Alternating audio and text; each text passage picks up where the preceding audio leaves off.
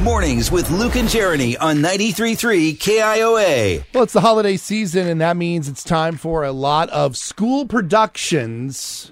Maybe you'll have a concert. In some cases, you might even have a full on play Yes. or musical. Were you ever in a musical or a play or anything when you were a kid? No. Were you always like the band or something? Yeah, yeah. I mean, I was in like symphonic band, marching band, whatever you would call that, with only 14 members. Uh, but no, it never did. Never did theater. I was in one production and it ruined me for the rest of my life. I never went out for anything drama related after this. Really? I was in, I believe it was our seventh grade production of The Nutcracker at Martinsdale St. Mary's Junior High School. Hmm. And I played the pivotal role of Fritz.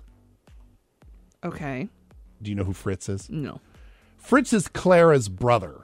Do you know, Okay. do you know who Clara is? No. Okay. Do you know the Nutcracker at all? I mean, I know the ballet. Okay. There's no talking in that. So Clara is the lead. She's the, the young Yes. girl who is gifted the Nutcracker. Yes, she is. and she has a really bratty brother who actually tries to like break the nutcracker at one point when she's gifted it Oh, weird. And this is the role you had? yeah Oh, huh. i i had no lines as fritz other than to just fight uh it was angie goodale she was the one who played clara that year troy lenz was the nutcracker or- no troy lenz was judge drosselmeyer jason pennington was the nutcracker all my all my friends got like the cool parts You're losing me.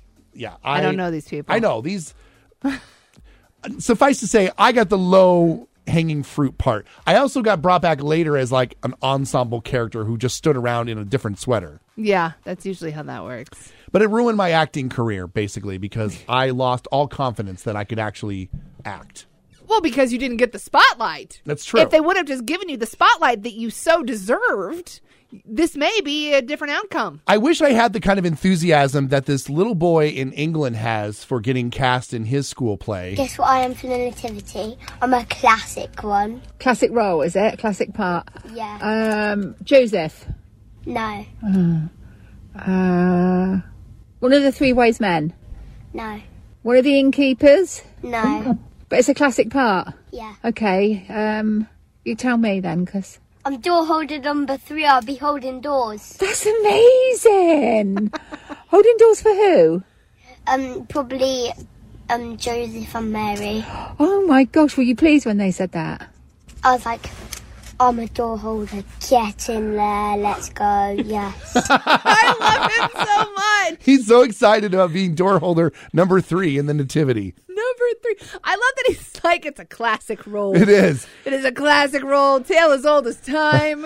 I, it it reminds me a little bit of that scene from Love Actually, which is one of my favorite movies for the holidays. been given our parts in the nativity play, and I'm the lobster.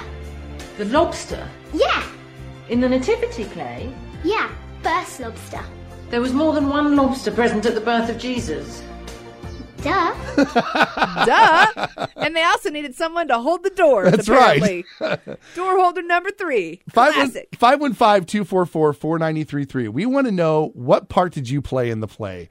Especially if you were like me or maybe this young man who is door holder number three. You may not have gotten the like marquee s- spot in the play. Maybe you got something, you know, a little more supporting. Tree number two. That's right. Yes. 515 244 4933. We want to know what the part was that you played in the school play.